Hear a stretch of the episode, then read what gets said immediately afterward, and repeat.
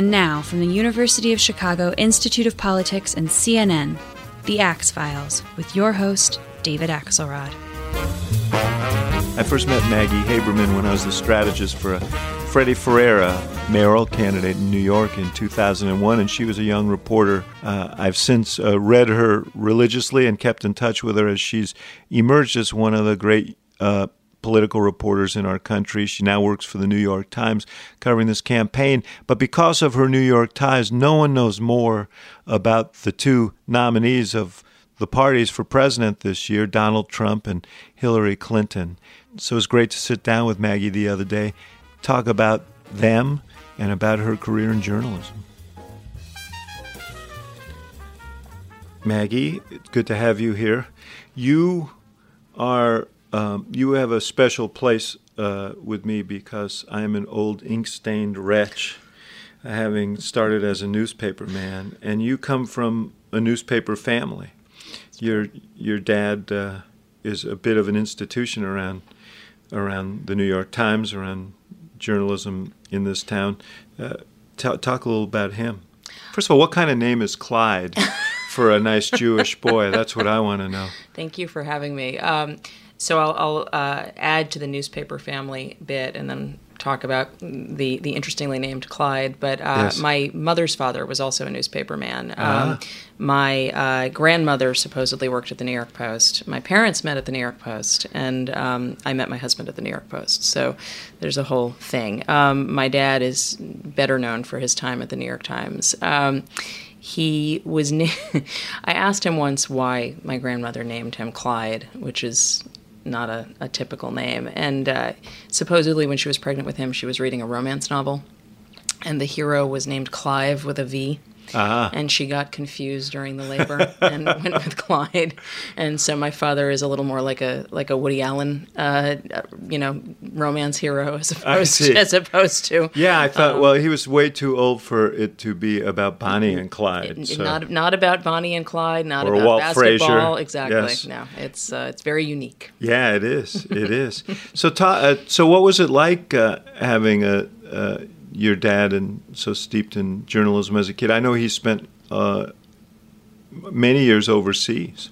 He was uh, a foreign correspondent for the Times, and I should I should tell this addendum since we're we're going down Clyde Haberman memory Yes. lane here. We're gonna get to Um, Maggie Haberman but shortly. he will we'll get there. Um, the, uh, the, the I, I began with him, so it, it works out just fine. Um, he started as a city college stringer at the New York Times, um, and I don't know how he'll feel about me telling this story, but it's not a secret story. Um, he was pretty famously in journalism circles fired because during the days of agate type pre-computers he was one of the jobs at the city college stringer was to write up the awards list. And it was very very long. It was several columns of type and it was all agate so very very tiny. And it was three in the morning or something like that. And to amuse himself he inserted an award. And it was uh, the uh, the bread award awarded to the student who worked the hardest under uh, a great incapacity Jake Barnes. Um, and it was about the sun also rises. Um, Lady Brett and her impotent Yes. lover Jake Barnes. He forgot to take it out. It ran in the paper. No one noticed it until Ed Kosner, who later was my boss at the Daily News, and I think at the time was at Newsweek, saw it, and he called Abe Rosenthal, uh, then the managing editor, and said, "This is so funny that you guys have gotten a sense of humor." And Rosenthal didn't think it was funny, and he called my father in and asked, "Did you do this?" And my father said, "I guess I did it in a moment of silliness."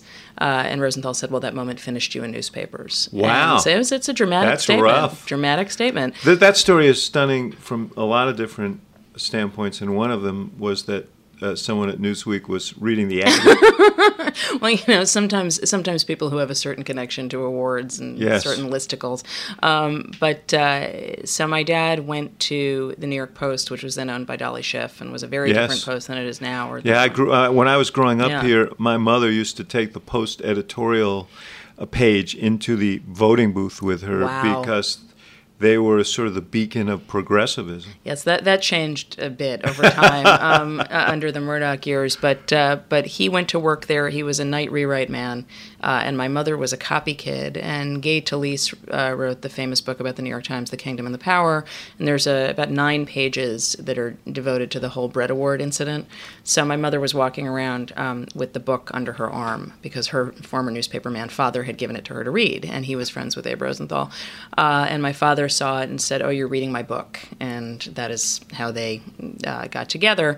He, after a ten-year penance at the Post, got rehired at the Times, and I, I, can't think of anybody else who's been fired by the Times and was then rehired and fired for something. And like Rosenthal that. was still there. He was still there, and he was a he was a very big fan of my father's. Uh-huh. Um, but so I, he wrote it off as a youthful indiscretion. He wrote it off as yeah. exactly.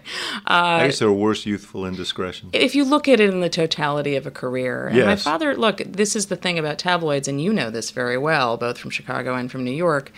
You can at a tabloid have sort of a more accelerated career arc than you might have at a broadsheet, and especially back then. So he did things at the Post he would not have been able to do at the Times. He covered Jimmy Carter. Um, he would not have been on a presidential race that fast, right. and that was very important to his career. So he went to the Times he did a bunch of different jobs. He was the city hall bureau chief uh, at one point when Ed Koch was mayor, um, and then he was made a foreign correspondent and went to Tokyo. And my parents were divorced at that point, so my brother and I would go visit him for a few months every year, and it was for me somewhat removed from the journalism. Um, and I was obviously not reading the paper at that point. Well, I should, not say obviously I wasn't reading the paper mm-hmm. at that mm-hmm. point. Um, there are certainly children uh, who do, and my Precocious son kids. and my son is one of them. Um, but well, for me at that point, I mean, if I'm being candid, it was a nuisance. I mean, this was it was an unpleasantness of our lives. Was my father didn't live here and we mm-hmm. were going somewhere else uh, and uprooted for the summer.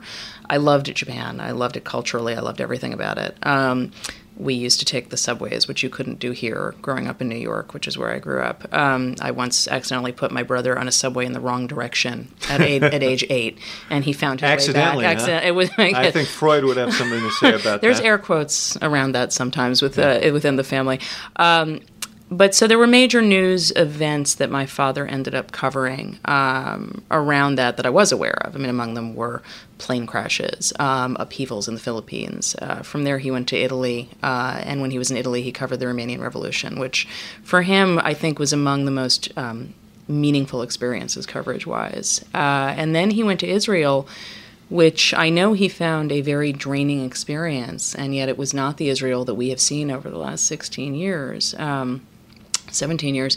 He left two months before Yitzhak Rabin was assassinated, and he went back for a return engagement in August of 2001. And I remember uh, my now husband, then boyfriend, and I were at his house for dinner on September 9th, 2001, and he mm. was talking about changes in the terrorism landscape, how there were now uh, female suicide bombers, which was a huge, huge, huge change. And two days later, 9 11 happened, and he wrote this column that I still um, periodically read, the, the lead of the column was, Do you get it now? And it was really to convey to people this is what Israelis have been living with for a very long time.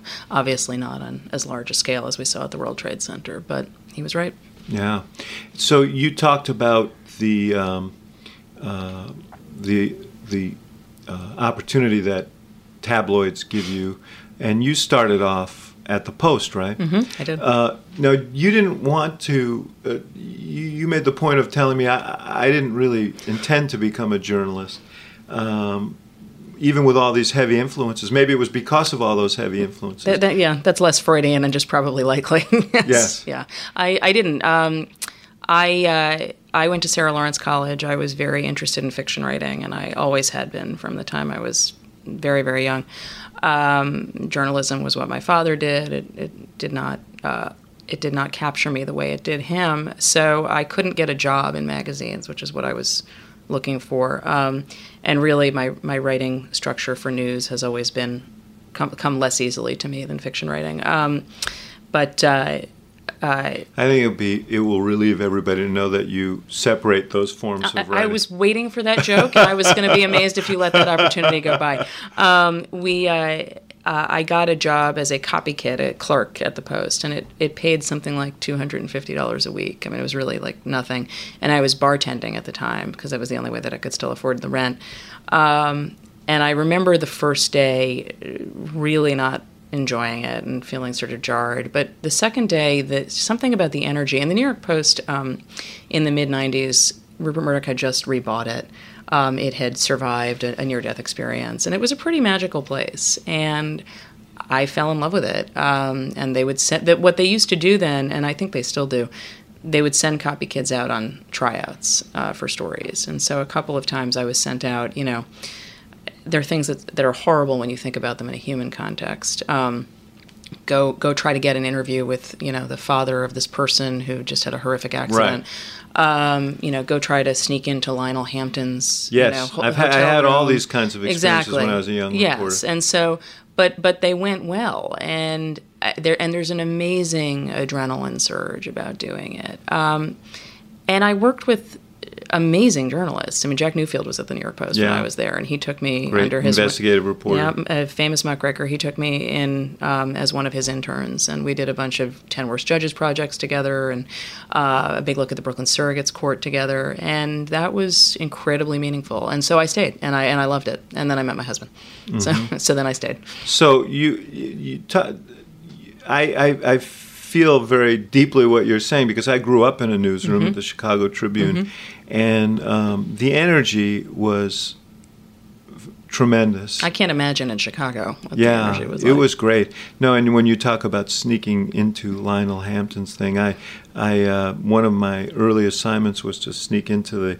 wedding reception of the mayor of Chicago, who was oh, who had married this socialite, and it was at a country club. Oh, God. And I had I drove around the perimeter of the country club, which was r- well secured. Of And course. found some one who had a home on the golf course and uh, was bitter that they hadn't been invited to the wedding. So they, they let me in off of their the back of their lawn, and I was able to. But I I was determined not to go back without the story. and you got it. And I got it. yeah, before I, I got enough color in the reception before they figured out who I was. and then and ejected me, but I, they drove me triumphantly through the front gate on a golf cart, and there were all my colleagues standing outside, and I felt very very good about getting the beat on that story. That's So- exactly that sensation, and also some of the best um, potential uh, inputs on sourcing come from people who are embittered for some reason or another. Is the other big lesson. Yes, the the aggrieved Exactly. source is uh, the lifeblood of a Correct. Of a reporter. So, um, and you, you, but you've been, uh, you've been at several. You went to the news, And Uh, then back to the post. and you, you've covered you, you covered Rudy Giuliani. You covered City Hall, so you fo- followed in your father's footsteps, and as a City Hall reporter. Um, you know, and I was a City Hall bureau chief as well.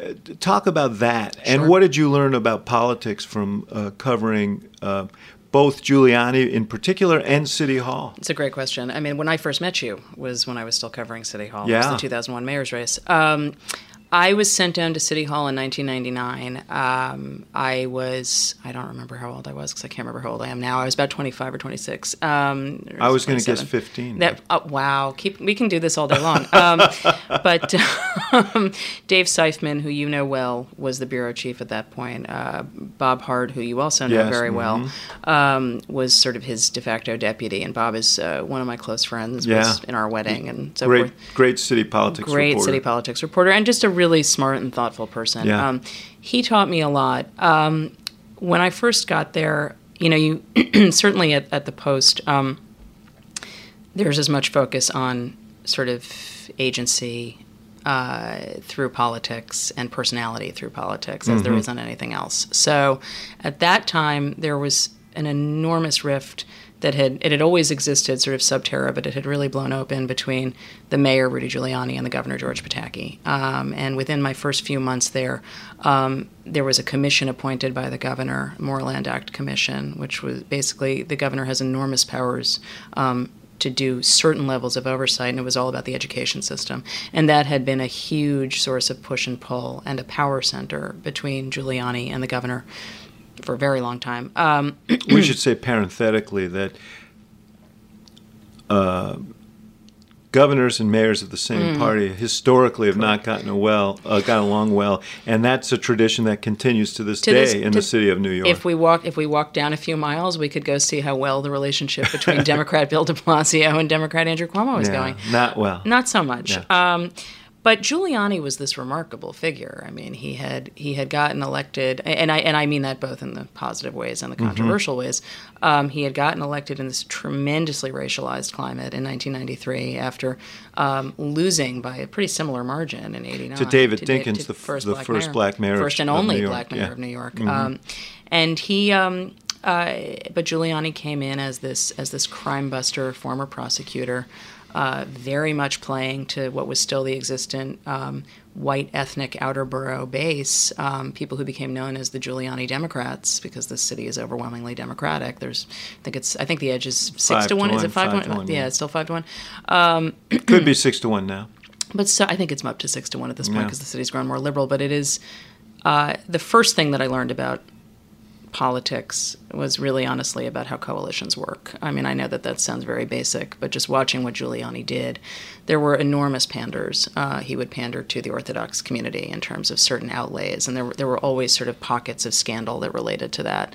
Um, he would pander to certain donors who had been very close to him. He would pander to Which point you meant the Orthodox Jewish community. Cor- correct. Um, sorry. Thank you for correcting me. Um, and he, um, uh, and so I learned basically uh, the way at its rawest form, uh, the levers of power The thing about cities are that most big cities are very diverse and they have Yes. distinct ethnic right. communities uh, and communities of interest. Right. So mayors mayors survey that and they they put their coalitions together as you suggest. Right, and that was um, he did it, it. It's always been very frontal and fairly raw politics in New York City and in most big cities. Yeah. It's certainly true in Chicago, but they've always been very tribal. Um, Mm-hmm. And and Giuliani was no exception. Um, but what was remarkable about Giuliani was well, there were two things. One was that Giuliani um, was constantly floating a higher office ambition to keep himself relevant. So they floated his folks floated a, a 2000 his advisors a 2000 senate race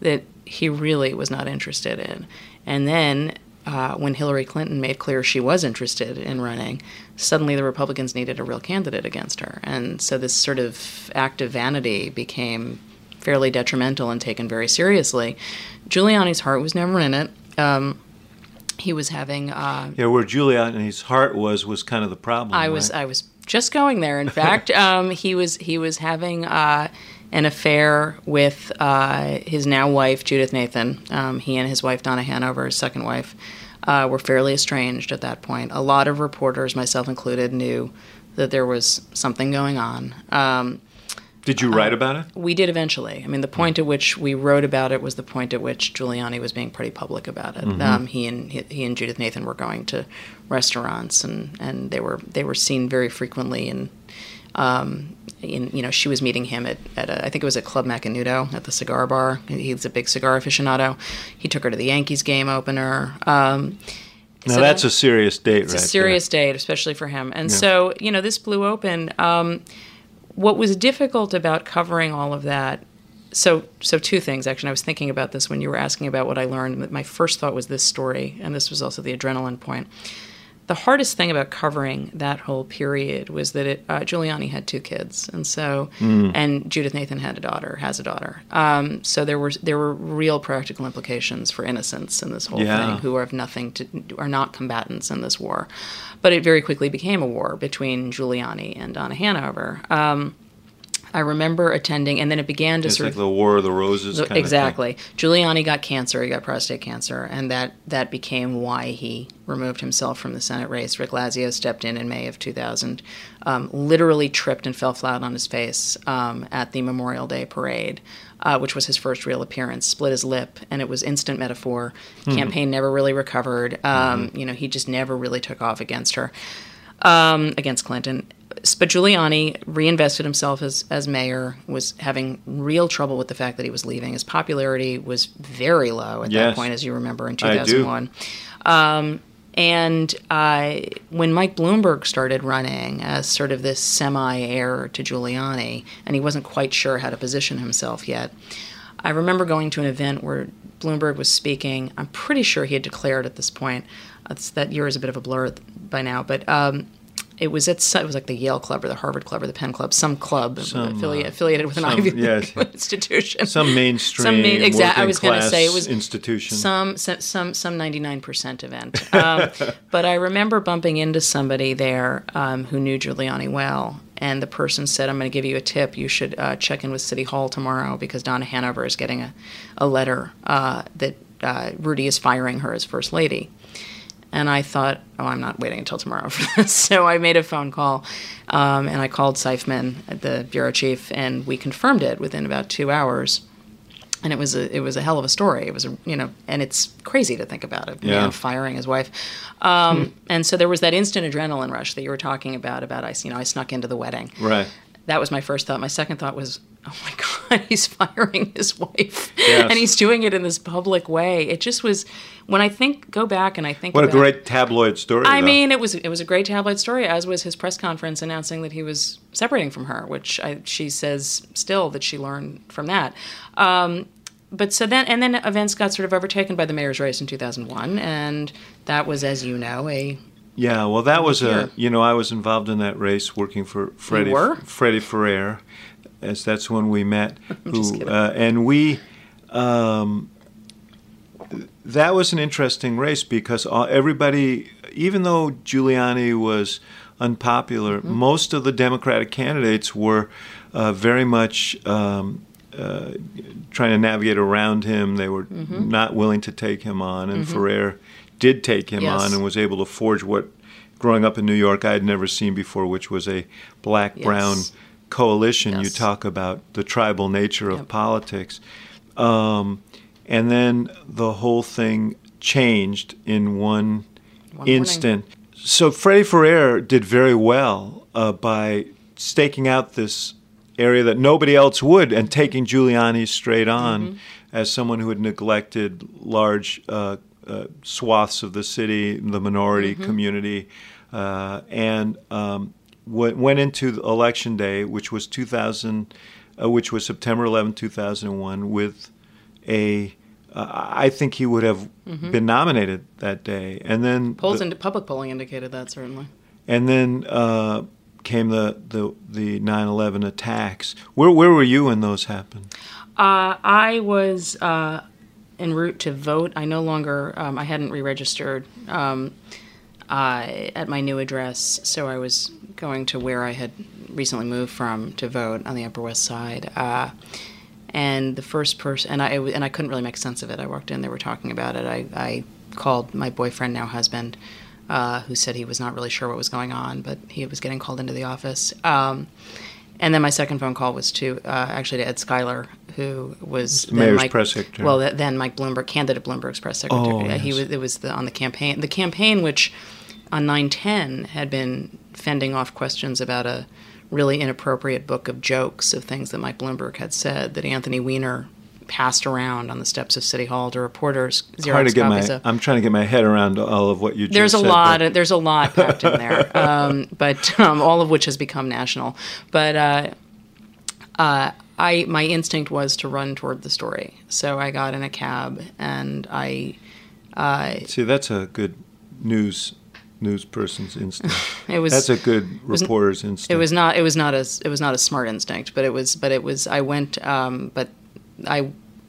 It was a livery cab. We drove down the West Side Highway. We had, I think it was 1010 WINS on, and they were just doing, you know, Mm-hmm. constant coverage. And one of the towers fell when I was on my way down there. And could you see it falling? Couldn't see it. Could hear the description from the reporters down there over the radio. They were initially describing it as some floors have fallen off because they couldn't really see. There was just an enormous plume of smoke um, and debris and dust. Uh, I got down there and there were uh, pedestrians uh, directing traffic. Um, it was I've really never seen. I'm sorry. I that day was impactful for me. And uh, the, and for, as it was for so many in this city. and and and, and outside uh, of the city. But uh, I I was very moved by. I mean, people were just trying to help, and so I, the cabs the cab got stopped at Canal Street because basically there was just a mass of people. Um, trying to keep cars away to help the cops out who were totally overwhelmed and so i got out of the cab and i started running at that point i was a smoker um, and i so i could maybe run like two blocks and then i would get winded but i started running down um, and I got a couple of blocks north of the trade center site, and there were people just standing in the street. There were no cars. Everybody was just standing watching um, and staring in one direction. And a van, a police van, pulled up.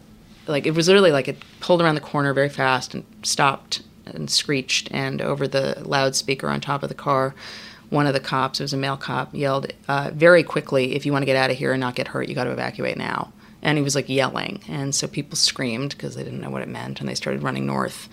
Um, and I ran north a couple of blocks until I just couldn't run anymore. Uh, and I stopped and I turned around, and you could see the second tower kind of s- sway, Huh. and then it just fell. And it was uh, the most horrible thing I have ever seen. I um, I was on the phone with a guy you know, John Del Cecato, Oh, sure. who was working for Freddie Ferrer at the time. He ultimately became my Yeah. my uh, partner. He was his press secretary at that point. And uh. John uh, w- called me and said um, that he he said the weird thing. I was packing to come to New York for the what Mm. Were- I thought would be a Chicago victory party point? in Chicago, and um, he said uh, weirdest thing happened. A plane just hit the World Trade Center, and um, he, and uh, I turned on the TV and I'm watching this, and the second plane hit, and I and I'm still on the phone with John. I said, John, there's not going to be an election today. This this is not an accident, Yeah. you know. Yeah. And um, uh, what, what it seems almost. Uh, I, I don't want to trivialize what was one of the most horrific Mm-hmm. events in American history, but it also had a transformative Absolutely. impact on the politics of the city It's the reality. It did. because um, Rudy Giuliani, who was pretty much um, uh, on the way out and not trading high, as we said, Right. uh, now became kind of a heroic figure as the mayor of the city under attack. Mm-hmm. Um, at one point, he called Ferrer.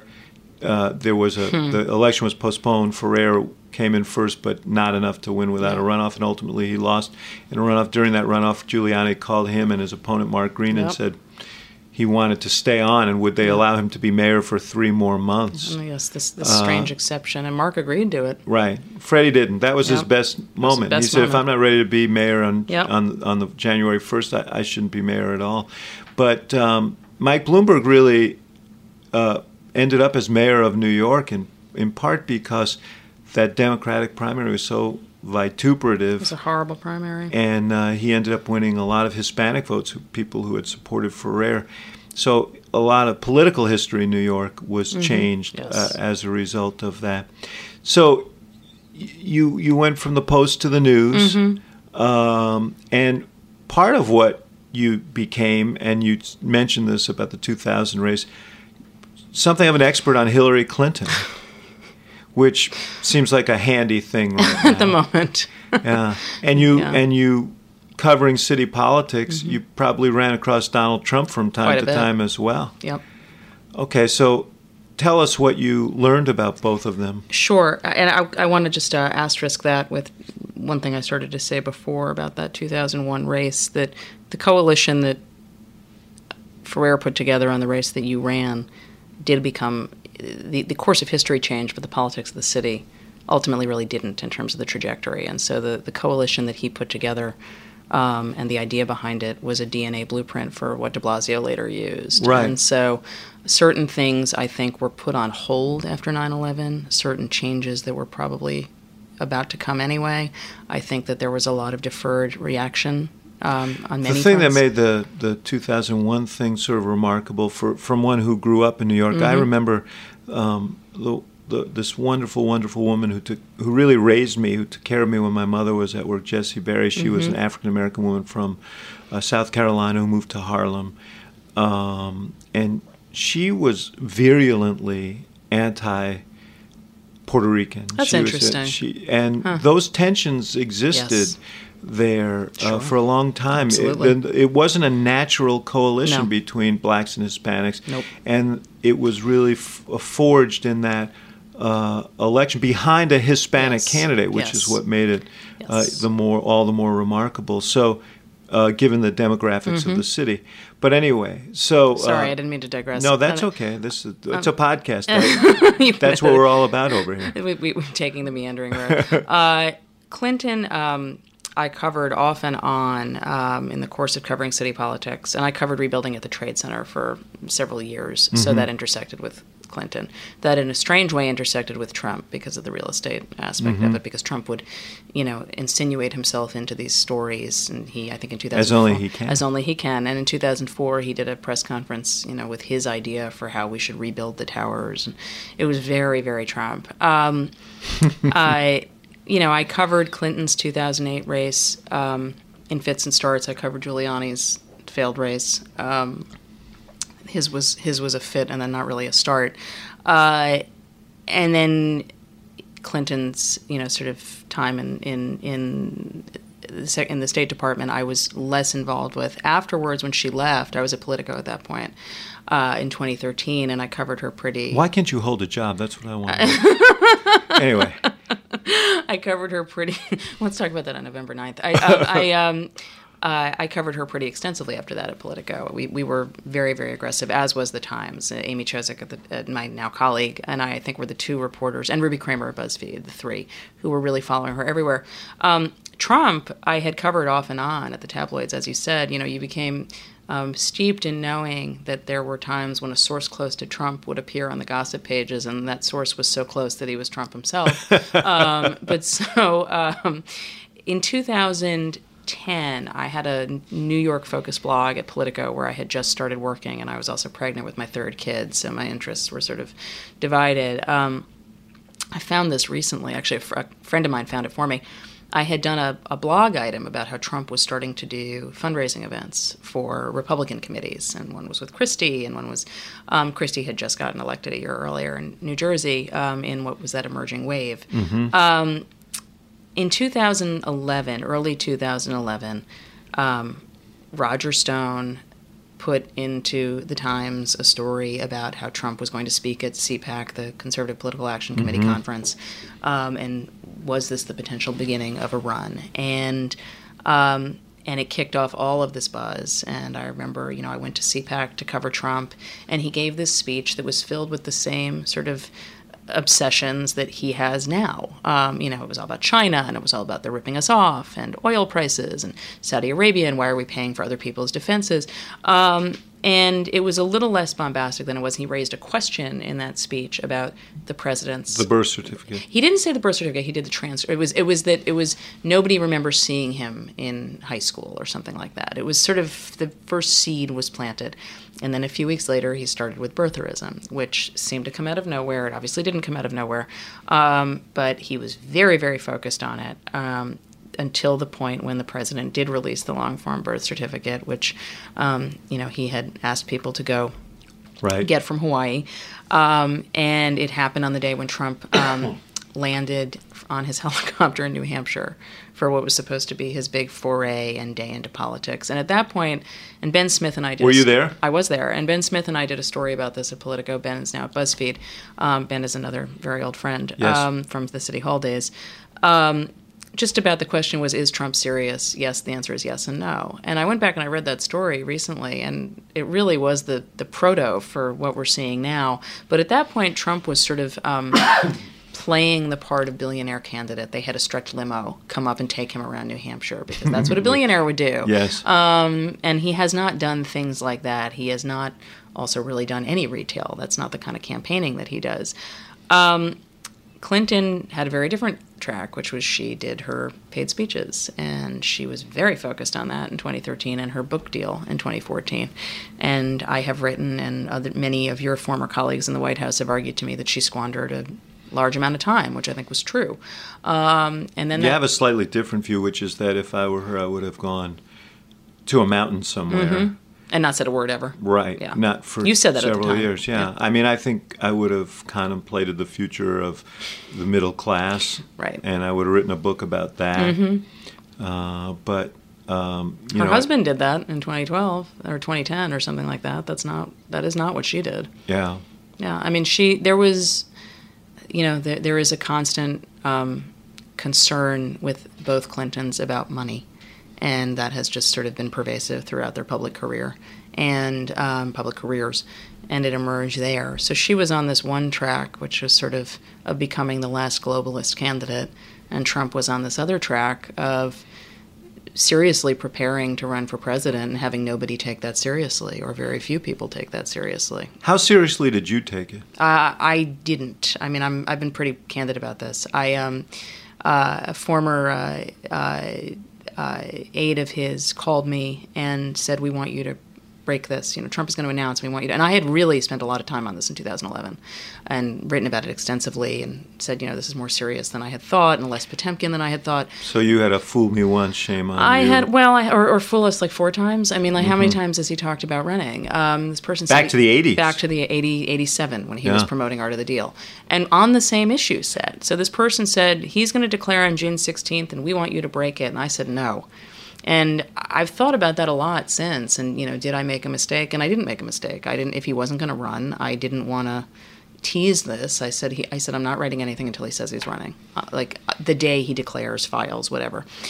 And he did do all of that. The point at which I did start taking it seriously was around August when I saw how big the crowds were. He was getting crowds in, in the deep south that were enormous, and they were very impactful for him mm-hmm. personally. Um, one of his uh, former aides, Sam Nunberg, uh, studied your book and studied things you had said about Obama um, and studied Obama's speeches. And they did try to capture some of hmm. that and what he's doing. Um, and that is uh, you know that is the part of sort of being inspirational. He's in, he's not hopeful.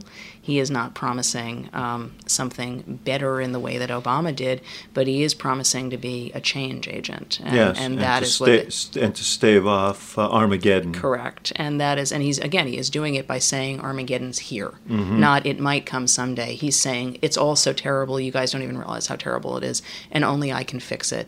But he he did do it in a certain way that was based on how Obama, portions of anyway, how Obama approached the race in 08. How much of you you you've said something interesting to me, which is that Donald Trump has been very consistent in some of his themes dating back mm-hmm. to the 80s. Mm-hmm. Um, how much of this does he believe?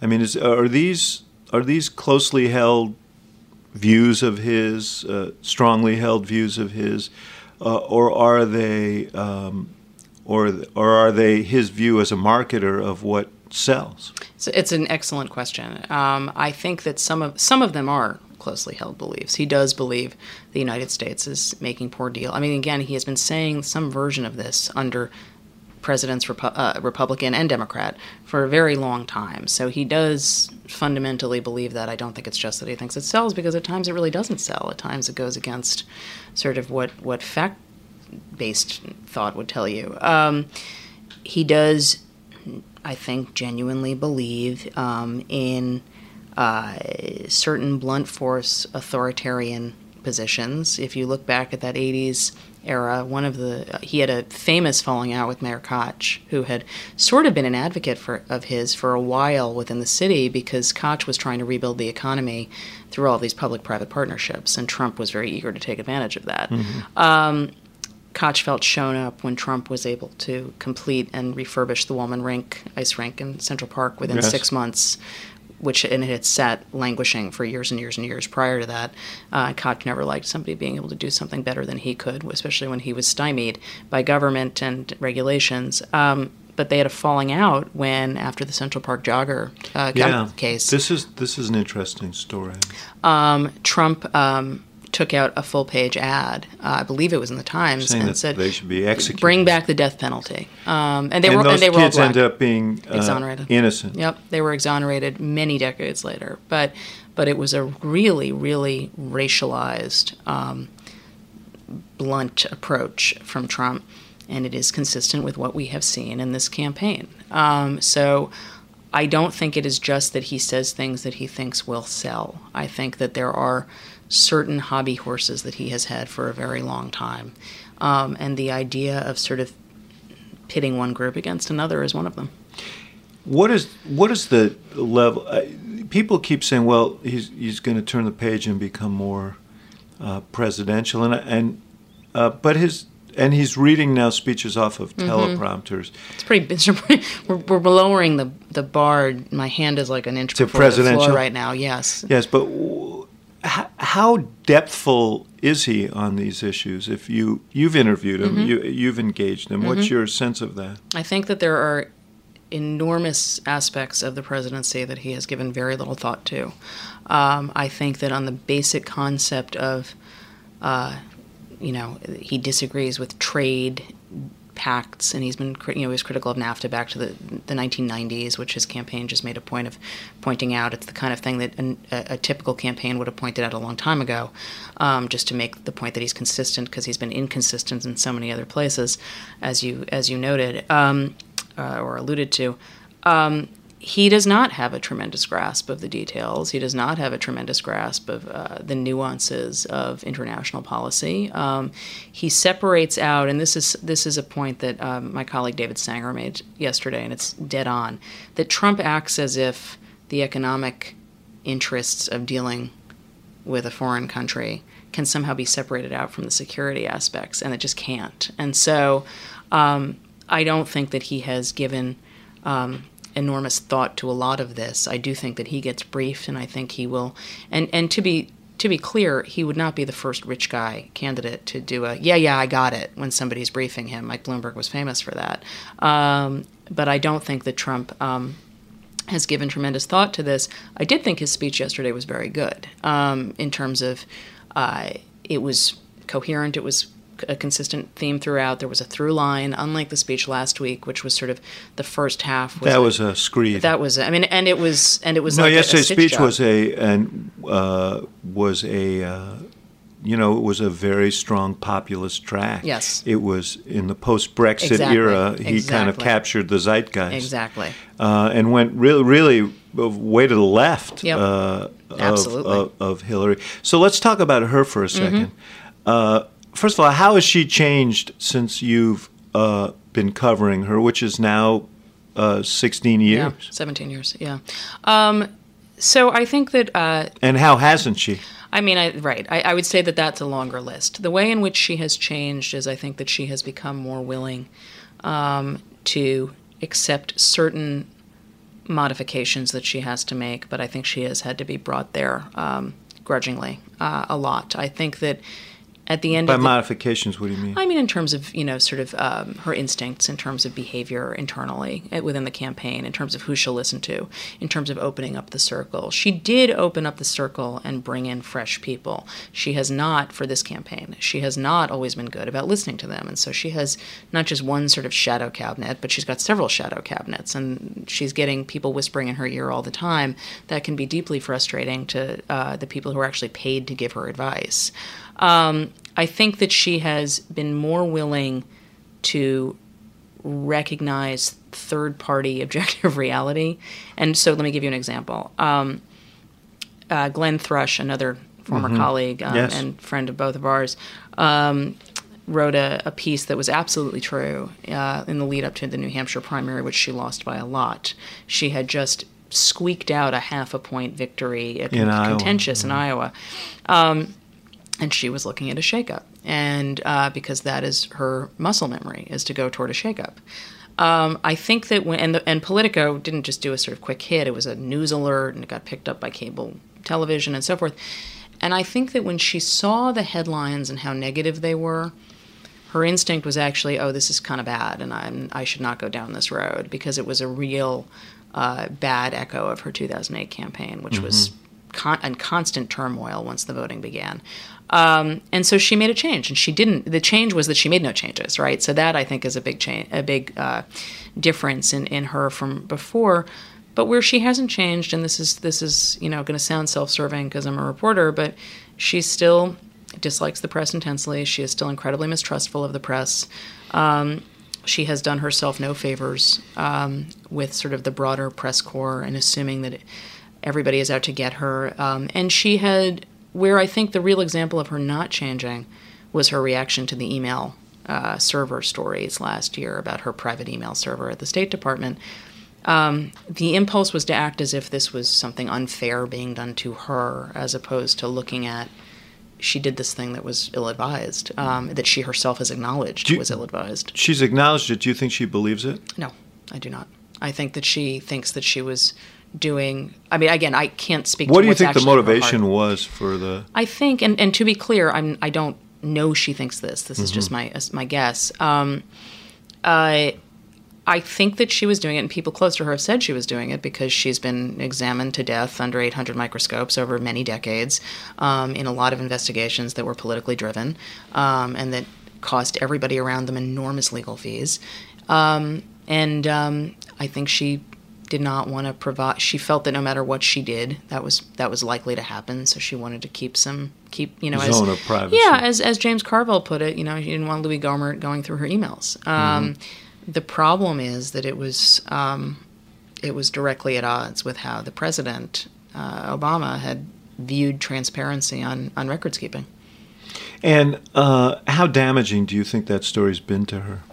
I think it was damaging because they let it go way too long without answering it. I mean, I think that she did that initial press conference in front of the Guernica at the United Nations um, back in March last year. Um, and then she felt like she had dealt with it, and that was enough. Um, and then there was sort of a drip, drip of when once it once it went to um, once there was an FBI investigation as to what had happened, which her team was terming at the time a security review. I mean, and and James Comey said the other day, the head of the FBI, I don't know what that term means. You know, and the word investigation is our name. This is an investigation.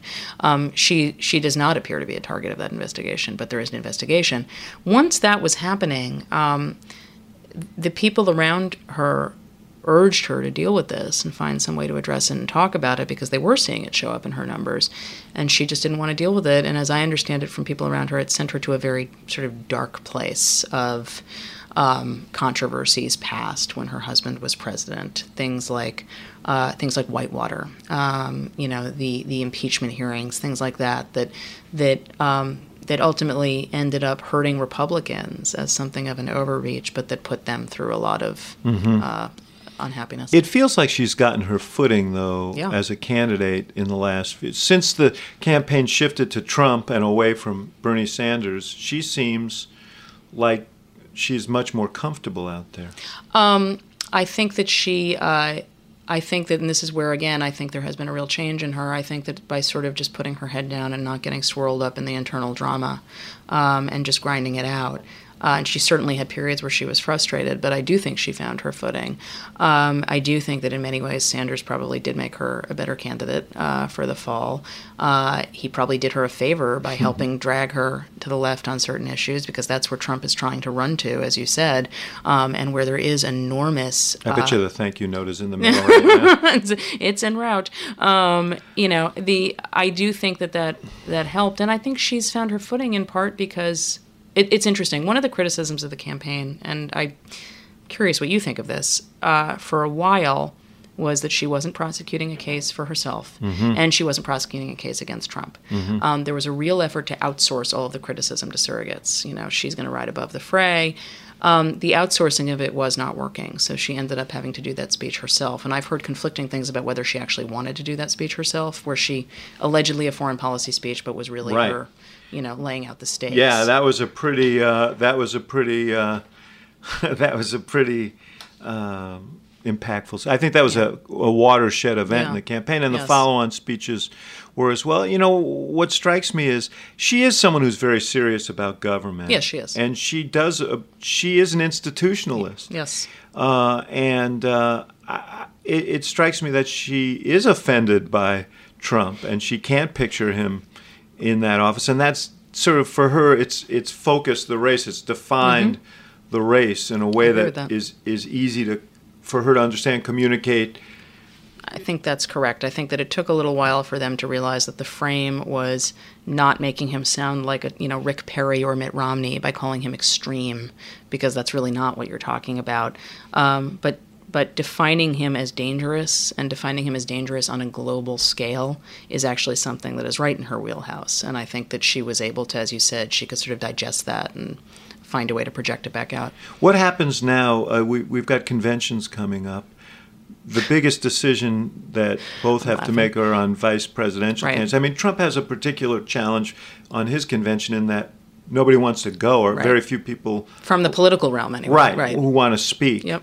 So as they talk about the, I mean, what kind of convention do you expect from Trump? I'm expecting I'm expecting something unlike anything we've seen. The the thing that I'm I'm very fixated on is one of the hallmarks of Trump's rallies, and this hasn't gotten that much attention. Um, uh, the Journal did a story about it a couple of weeks ago, but uh, he has at most of his rallies, or many of them anyway, um, relatives of somebody who was killed by an illegal immigrant um, speak, and they talk about the dangers of having undocumented immigrants here. I mean, that would be unfathomable um, with any other campaign. But I do assume you are going to see some of those relatives um, given real speaking slots at the convention. Um, there was a report that Trump knocked down that he's, you know, trying to line up Mike Tyson. I believe that that was floated by the campaign, and in all likelihood, to see how it would play. It did not play so well. Uh, but he has said he is looking to line up, you know, sort of retired sports figures. Um, some of them he's thrown their names out, and they're not actually on board with that. I'm expecting something surreal. I mean, the biggest question for me out of that convention is less about, you know, sort of what show appears, but how, uh, you know, how Paul Ryan handles this challenge of chairing this convention while, Yeah. while openly calling Trump a racist. Yeah, no, it's it's going to be an interesting. Who, who's so? Who's the running mate? the the names that I that I continue to hear. I mean, it is not Newt Gingrich, and Newt acknowledged the other day he's not being vetted. Uh, the names I continue to hear are Christie, Fallin, Sessions, um, Governor Fallin from Oklahoma. From Oklahoma. Jeff Sessions, the senator from Alabama. from Alabama, and a close Trump advisor. Um, he, I mean, he's really very involved in the campaign, but Christie is also very involved in the campaign. Um, and uh, you know, people like Tom Cotton, senator from Arkansas, he has a military background. Uh, Trump somehow knows him personally. I don't know the backstory there, but honestly, it's not a typical vetting process. It's going to And be. what about Corker, Senator Corker? Corker is still in the running, but I, I think he's a longer shot. we got to run, but I want to. I'd be remiss if I didn't ask you on the Hillary side. She just had a big um, event with Elizabeth Warren that got a lot of notice for the Mm-hmm. Two- two blue pantsuits, right. electricity that it uh, generated. Uh, what do you hear on that side of the? I mean, she's being she is being vetted. They are looking at her. Uh, very few people around Clinton expect that she will be the VP. Uh, Tim Kaine seems to be, because be, for many reasons, but among them, um, the risk of two women. She's not a safe choice. She will outshine Clinton, uh, and there's not a ton of personal chemistry there. Mm-hmm. That's what I hear. All right. Well, we're gonna we'll find out uh, soon enough. soon. But uh, Maggie Haberman, uh, your stuff is always great to read and Thank you. informative and well reported. So uh, I hope folks uh, take a look between now and November if Thanks they, for if having they me. want to really know what's going on. Thank you for having me. Thanks.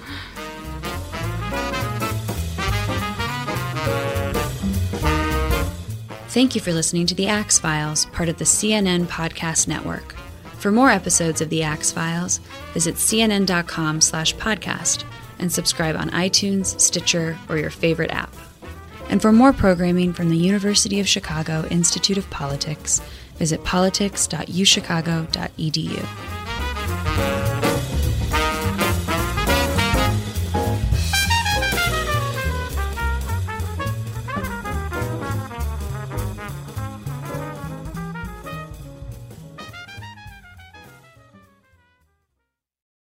Quality sleep is essential, and that's why the Sleep Number Smart Bed is designed for your ever evolving sleep needs. So you can choose what's right for you whenever you like. Need a bed that's firmer or softer on either side? Helps you sleep at a comfortable temperature, quiets their snores. Sleep Number does that. Sleep better together. JD Power ranks Sleep Number number 1 in customer satisfaction with mattresses purchased in-store. And now, save 50% on Sleep Number limited edition smart beds for a limited time. For JD Power 2023 award information, visit jdpower.com/awards. Only at Sleep Number stores or sleepnumber.com.